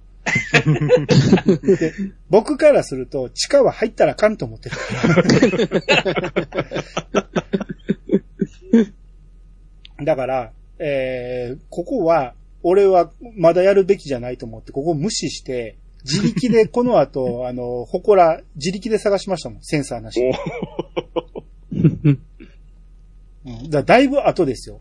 えークリア前ですもん。ほこらセンサーつけたり、ワープマーカーとか、ええおーすごいなうん。ほぼほぼ使ってないですよ、この辺は。おー。はい。まあ、だから、後に、えーこのジョシュアの地下調査をやって、えーそこでブループリントを覚えたり、うんえイーガダンのコーガ様に絡まれたりとかいうくだりは、うん。ほんまにラスボス倒しに行く直前にまとめてやりました。おーおー。で、ここで、えー散々、あのー要は、エネルギーが僕全然足りないんですよ。エネルギーっていうか、あの、うーん。バッテリーバッテリ増やしない増やし方がわからんかったんですよ。で、ツイッター見てたらみんなね、あの、バッテリーが何個も並んでるから、うん。うん。一個も増やしてないから、うん飛んだりできないんですよ。ああ、そうですよね。俺、どこで増やすんやろうって思って、あ、空島にあったな、空島に行ってみようって思ってんやけど、それが見つからへんかったりして、で、うんうんうん。あ、の、監視砦の前に、あ、あの、えー、あいつ、そんなとこバッテリーの増やすやつおったな思って、そこ行くんやけど、うんこれではできんとか言われて、うん。うん交換してもらってこいとか言うから、え、交換ってどこでやんねやったっけ思って、それもわからんくて、それもだいぶ後回しになったんですよ。ああ、でもそれはなかなかハードモードじゃないですか。はい。うんいや、でもそういうもんやと思って進んでたんで、うん。だから自力で、えー、ゾナウ遺跡群行って、うんで、そのうんう後ん、えー、雷鳴の島行くんですよね。はいうん。うん。ううんん。で、雷鳴の島、えー、行って、で、その後、竜頭の島っていうところに行きまして、うん。う。うんん。ここでハートが10個ないと開けられない扉っていうのがある。うん。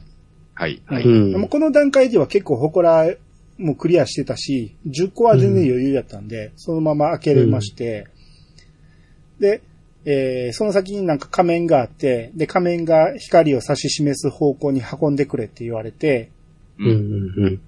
で、そこに運んで、で、そこからなんか深穴みたいなのがあって、地下に降りて、えー降りたところに、えー賢者ミネルの魂があったと。えーまうん魂の賢者に、えー自分の、えーより城を作ってほしいって言われて、うん。4つの倉庫から部品を集めてくるってことなんですけど、うん。うん。ううん。ん。えーだその前回のファントムガノンを倒した後やったかな。うん。うんあの辺でなんか敵がすっげえ強くなったんですよね。あの、地下の敵が。うん。ああ、はあ、ははあ、はなんか、ちょっとうっすらふわんふわんっていうか、あの赤い光をまとったような敵はいになって、はいはいはい。うん。あいつら攻撃受けると、マックスの HP の、えー最大を削られていく感じ。ハートにう、んあの、なんだろう。あの、ひびが入っちゃって、そうそうそうそう。その分は通常、通常食料じゃ回復できなくなっちゃうんそうですね。そうです長期やられ状態になっちゃうんですね。うんそうなんですよね。はい。まあそんなんもあって、いろいろ苦労しながら、えー、ゆっと、より城を作りまして、要はゴーレム作りまして、うんゴーレムに乗れるようになったんですけど、うんえー最後に魂の秘跡を取ってきてくれとか言われて、うん。後から言うなって思うんですけど、分かってるやろ な。しかもこの先は結構敵が強いとか言われて、うんうん。えーただあの、ゴーレムに乗ると、下の、うんそうですね。小長期やられが向こうにできますね。これで地下に行けるところがかなり増えるんですよね。う。うん。うんん。で、ゴーレムの、えー素手の攻撃でも岩割れるようになるし、あ、これは便利やなって思いながら。うん。うん発祥ですけど、歩くよりは早くなりますよね。うん。うん。はいはいはい。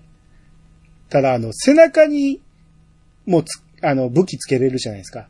うん。最初右手、うん左手に、あうの、鉄球みたいなのつけたりとか、うんえうん。ー大砲つけたりとかしてて、で、背中にもつけれるわ。ほな、背中にも鉄球つけていこう思ったんやけど、背中での攻撃の仕方がわからない。ね。あれ？これ鉄球は？みたいになります。うん。どうやって攻撃すんの？って背中で向かうんかなとか思ったんやけど、まあ、結局あれは扇風機みたいなのつけたり、ロケットつけたりするところなんですよ。そうそう。うん。移動、うん。あの、機動力を伸ばすための背中なんです。バいわゆるバックパックですよ。うん、バックパック、バーニアですね。で、この後、えー魂の神殿行きまして、で、なんかあの、まあ、ゴーレム同士の戦いになるわけですけど、うんう。ん。まあ、なんか、えー、任天堂の他のゲームであんなんありましたけど、なんか、手がビヨーンって伸びるやつ。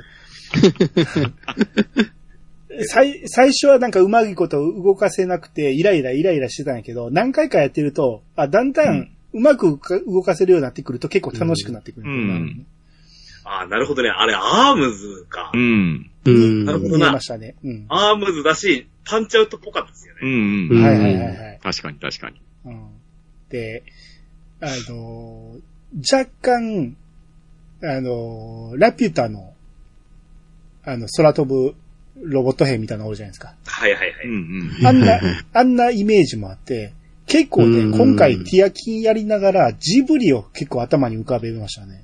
うん。ああ、なるほど。空ですしね。うんそ、空島もあるし、うんううんん。この後にも何回かあるんですけど、うんちょっとジブリっぽいなっていうね。で、ここで、えー、ラウルから話が聞けたんかな、えー要は昔、国王ラウル、えーラウルじゃないわ、えっ、とミネ、ミネルから話が聞けたんですけど、うん。えー昔、ハイラル王国の建国者、えー国王ラウルと、えー王妃ソニアがおったんやけど、えーこの王妃ソニアは地上の娘で、ラウルは神の末裔のゾナウ族だったと。うん。で、この二人が、えー結婚して地上に、えーハイラル王国を作ったと。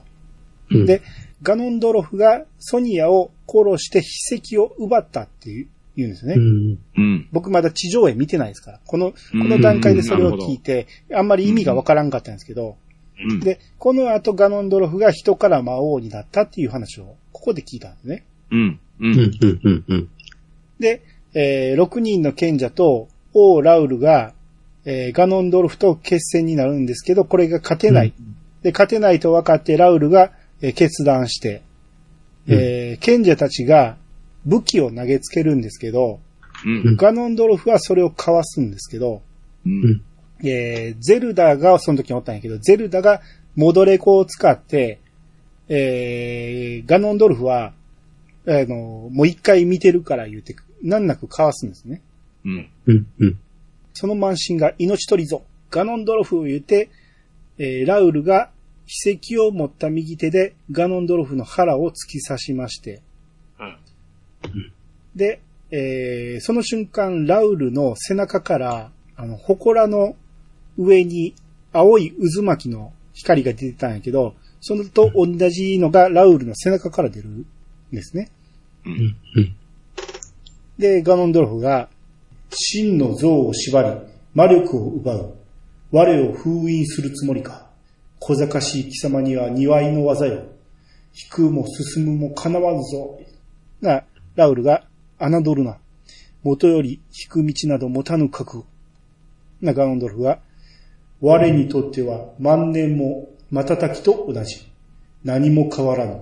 言って、最近までお前人間やったくせに何が万年も瞬きや言うてるの思うんすけど、えーラウルが、いや、悠久の先、貴様を撃つ者が必ず現れる。大魔の剣を持つ剣士、リンク、この名を忘れるな。な、ガノンドルフが、リンク、面白い、楽しみにしておくぞ。言って二人の動きが止まるんですね。うん。僕的にはこっちを先に見てるんですよね。なるほど。うん。はい。えー、で、ゼルダが、えー、ミネルに、えー、時代を超えてくる前に、自分のおった時代に、その、魔王にダメージを与えたマスターソードの話をするんですね。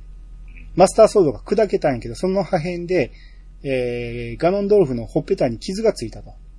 うんうん。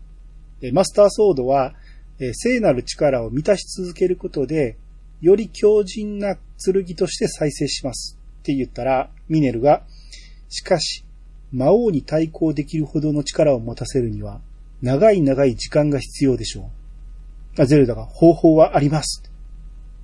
で、なんか、人を捨てる禁断の術を使うってゼルダが言い始めて、うん。で、ミネルがそれを止めるんですけど、ゼルダが剣を手にしたとき、確信したのです。私はこのために時を超えてきたのだと。私はマスターソードを復活させ、リンクに届けたい言うんですけど、うん。これを最初に見てる段階では、あーなんとなくそうなんやぐらいにしか思ってなかったんですね。うん。うん。うん。うん。なるほど、なるほど。まあそういうなんかがあるんか、なんか話が何個か抜けてるなって思いながらこれを見てて、うん。えーだこの後、えー現代に戻って、ミネルが、えーミネルの魂がリンクに、ゼルダが蘇らせると誓ったあの剣は、必ずどこかにあるはずです。この時代にいる、霊木デクの木。あなたがマスターソードを求めるとき、彼に会いに行けとゼルダは言っていました。って言いまして。うん。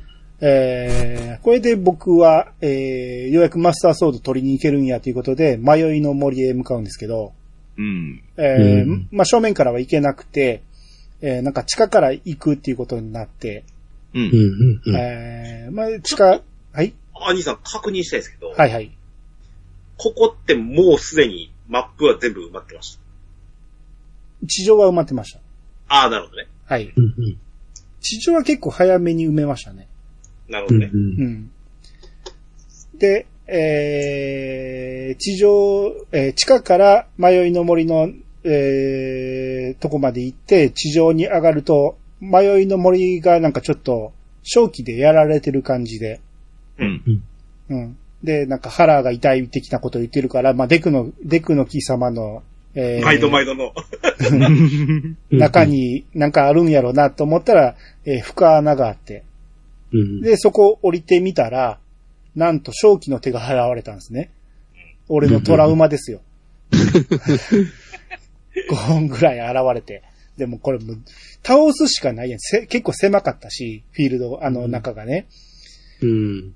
その、逃げる言うたって逃げ場所もないし、何かに隠れるわけにもいかんし、どうしようもない思って走り回ってて、なんとか爆弾やとかボンボン当てて、もう走り回ってもう削られまくってやってたら、えー、なんとか倒せたんですけど、うん。死ぬ気になったらできるもんやなと思って、やっと倒したと思ったら、あの、僕のトトラウマ第2弾、ファンファントムガゾンが現れたんですよ。ああですね。で、ただまあ僕は一回倒してるし、しかも一体しか出てこへんから、うん。これはそんな難なく倒せまして。で、これを倒したことで正気が全部消えまして、えー迷いの森も元に戻って。うんで、デクの金様に話しかけると、えー最後にあったのは、主が姫を連れてマスターソードをここに取りに来た時じゃったか。言って言ってるんですけど、えーそんなシーンあったっけ？と思って。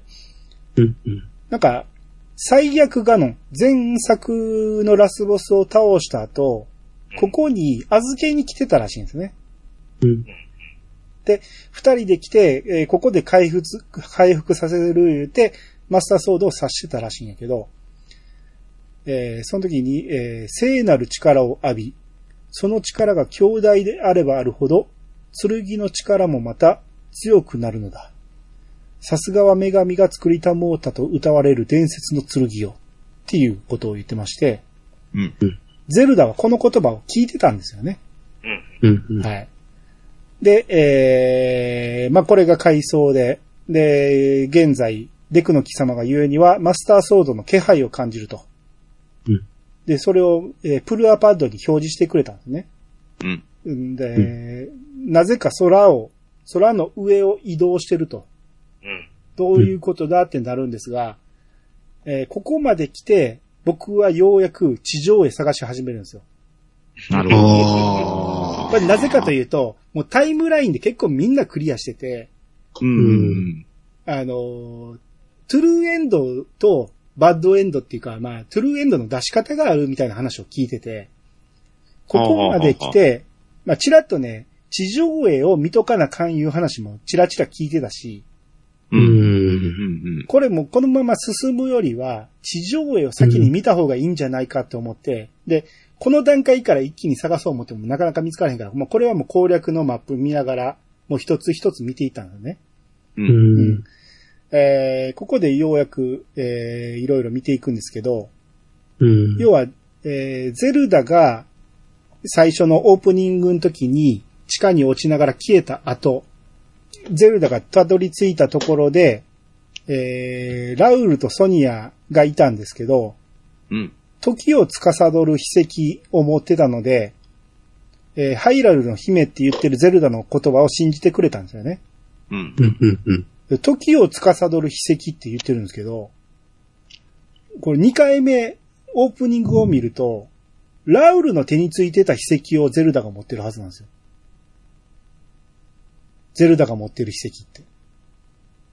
手に入れたんて、あの、えーミイラ・ガノンドルフの、の、えーを抑えてるラウルの手についてた秘跡をゼルダが拾ってるから、ラウルのもんなんですよね。だから、秘跡っていうのは別に、えー何の秘跡とかじゃなくて、多分、ゼルダに時を司る力があるからって言ってこ、言ってることだと思うんですけどね。うん。ううん。ん。で、えー、ゼルダは元の時代に戻りたいと。すごい大変なことになってたから、あの時代に戻らないとダメだ。けど、えー方法がわからないっていう話をしてて。うん。で、えー、ラウルの妻のソニアに促されて、ラウルたちの家に行くことになるんですけど、うん。えー、ラウルの姉、ミネルなら何か知ってるんではないかっていう話をしてるんですけど、まあこれは一番最初のやつですよね。うん。うん。うん。で、この後、えー次の地上絵のところで、ミネルに、ラウルの姉ミネルにプルアパッドを見せると、この時代でもワープを使えるようにしてくれたんですね。うん。うん。で、えーゼルダが、もうこの時すでに、この時代の服、えー要はソニアと同じような格好してて、もう耳飾りも、あのーソニアとかミネルがつけてるでっかい耳飾りもつけたりしてるんですけど、ゼルダがあの秘跡を手に入れたから、えー時の力が倍増、えー倍化されて、時代を飛び越えることができたんじゃないかと。いう話をミネルから聞いて、で、ミネルは、えー肉体から抜け出す魂の力を持っていると。うん。でうん、ラウルは魔を滅する光の力を持っていると。うん。うん。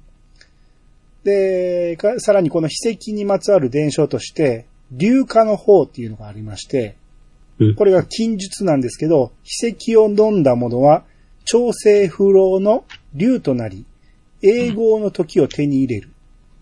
うんえー竜へと姿を変えた者の心は永劫に戻らないっていう話を聞くんですね。うん。まあ何かヒントになるんではないかって言って話をしてくるんですね。うん。うん。で、次の、えー、地上絵のとこ行くと、えーガノンドルフが、えーハイラル王国に向かって攻めてくるんですね。まあ、この時まだ人間なんですけど、ガノンドルフはね。うん。えーなんか、モルドラジークの大軍を引き連れてやってくるんですよね。なえー砂の中を泳ぎながらやってくるクジラみたいなのが、大軍が、えーハイラル王国にやってくるんですけど、それをラウルが、なんかビームみたいなの出して、その大軍焼き払うんですよね。うん。なんかもう巨神兵みたいなビーム出しますけど、これもこの時もちょっとジブリっぽいなと思ったんですけど、うん。えー次の地上へ行くと、えーガノンドルフは、ゲルド一族を、えーもうハイラルの、えーばっかに加えると。要は、下につくって言ってるんですよね、ハイラル王国のね。うんうんで、このガノンドルフっていうのは、女しか生まれへんはずの、えーゲルド一族の中で100年に一度生まれると言われる男子なんですね。うんで生まれながらの王らしくて。うんうんで、この時代もうすでに純粋なゾナウ族はラウルとミネルしかいないっていう話になったと。うん。うん。まあ、ガノンドルフがゲルド族っていうのは、まあ、前からチラチラ言ってたし、まあ、過去にもあったんですけど、そうですね。100年に一度ってまあまあな頻度で生まれるなと思って。でまあ、ガノンドルフが特別悪いやつだっただけで、あとは普通の男子が生まれるんでしょうけど、うん。だからガノンドルフが、この封印されたんがかなり昔の神話の神代の時代とか言ってるから、うんそっからも結構な頻度で男子は生まれてるはずなんですよね。うん。うん。やけどその男子は別に悪いやつじゃなかった。たまたまガノンドルフが悪かったってことなんでしょうね。多分。うんうん。で、また違う、えー地上へ行くと、えーソニアが、モドレコを使えるんですね。この人も時を操ることができるんで。うん。で、この時はゼルダはまだモドレコ使えないんですけど、まあ、モドレコは、えー物の中の、えー記憶を呼び起こして、元の場所に戻るように促すだけなんで、ゼルダも使えるようになるよっていう話を教えてくれて。なゼルダが、えーなぜかリンクのことをのろけ始めると。はい。まあ、そんなことがありまして、であと、えー、なんか偽ゼルダがソニアを呼び出して、背後からナイフを投げるんですけど、うん。このナイフが止まりまして、で、えー本物のゼルダが現れて止めてたんですが、私たちが何も気づいていないと思っていたの？とか言って、ドヤ顔で止めるんですけど、この偽ゼルダが消えたと思ったら、ソニアの、えー背後からガノンドルフが背中を突き刺しまして、で、えーソニアが持っていた時の秘跡を奪います。うん。はい。えー、で、次。その奪ったガノンドルフの、えー秘跡を、ガノンドルフは額に、自分の額に埋め込みまして、うん。うん。これにより魔の力が解放されたんですね。うんえーここで赤き月が現れて、えー大量のモンスターが地球地上に解き放たれまして、うんだ前あったトレーラーで赤い月からバンバンなんか降り注いでるって言ってたのはこの時の映像だったんですね。はいはい。うん。うん。うん。で、そのシーンでラウルが現れるんですけど、えーガノンドルフは攻撃をしてくるのをバリアで防ぐのが精一杯で、で、えーゼルダがプルアパッドを使ってワープをして、えー傷ついたソニアと、えーラウル、ゼルダが、えーワープしてなんとか逃げると。うん。はい。この時に赤き月が出てきたんで、ガノンドルフの影響で赤き月が生まれたのかなって、この時思ったんうやけど、ん。もともとあったんですかね？どうなんでしょうね。ガノンドルフが作り出したものだとしたら、ブレワイの時はなんであったんやって話になるし。まあ、そ、そこは謎なんですけど。う。うんん。えー、あと、5人の賢者が、えー、仮面を被ってまして、えー、で、ゼルダだけは素顔でおるんですけど、えー、この人たちの話で、えー魔王軍、要はガノンドルフの軍が、えー地上をほぼ制圧してると。えーまあ圧倒的窮地に立たされているハイラル王国なんですが、えーラウルが賢者たちに秘跡を与えまして、これで力が倍化されるんで一緒に戦おうっていうことになりまして。うんで、えーゼルダがラウルに自分の時代でハイラル城の地下で目覚めたミイラは覚醒したガノンドルフと同じだったって言ってるんですね。うん。うん。だから見たのは、えー、覚醒したガノンドルフとミイラの姿しかなかったから人間の時には気づかんかったってことだよね。ガノンドルフのね。うんで、つまり、この時代で、えー倒せず生き延びてるんじゃないかと。自分たちのいた遥か先の時代まで生き延びてるんで、この時代では倒せない。明日決戦の日って言ってるんですけど、全軍で向かっても倒すことはできないということをゼルダがラウルに忠告するんですが、ラウルは、それでも私はやらねばならぬ。あれは我がおごりによって生まれた。その過ちは償わなければならぬ。そして何よりも、私はハイラルの王だ。王は民を、国を守り育むのが務め。たとえこの命を賭してもな。もしもあの男を倒すことが叶わぬときは、君の言っていた大魔の剣を持つ剣士、リンク殿に全てを託そう。しかし、それは君がこの世界に現れなかった未来。今はここにいてくれる。ゼルダ。私は君がこの世界に来たことに意味があると思っているよ。っていう。すげえもっともらしいことですね。うんうん。未来は変わってるはずだと。ここで来たことでただ、ゼルダがもともとおった未来にはもうすでに壁画がありましたんで、変わってるかどうかはまだわからないんですよね。うん。はい。まあ、ただラウルの言ってることはわかると。もう倒すつもりでいくっていうことで。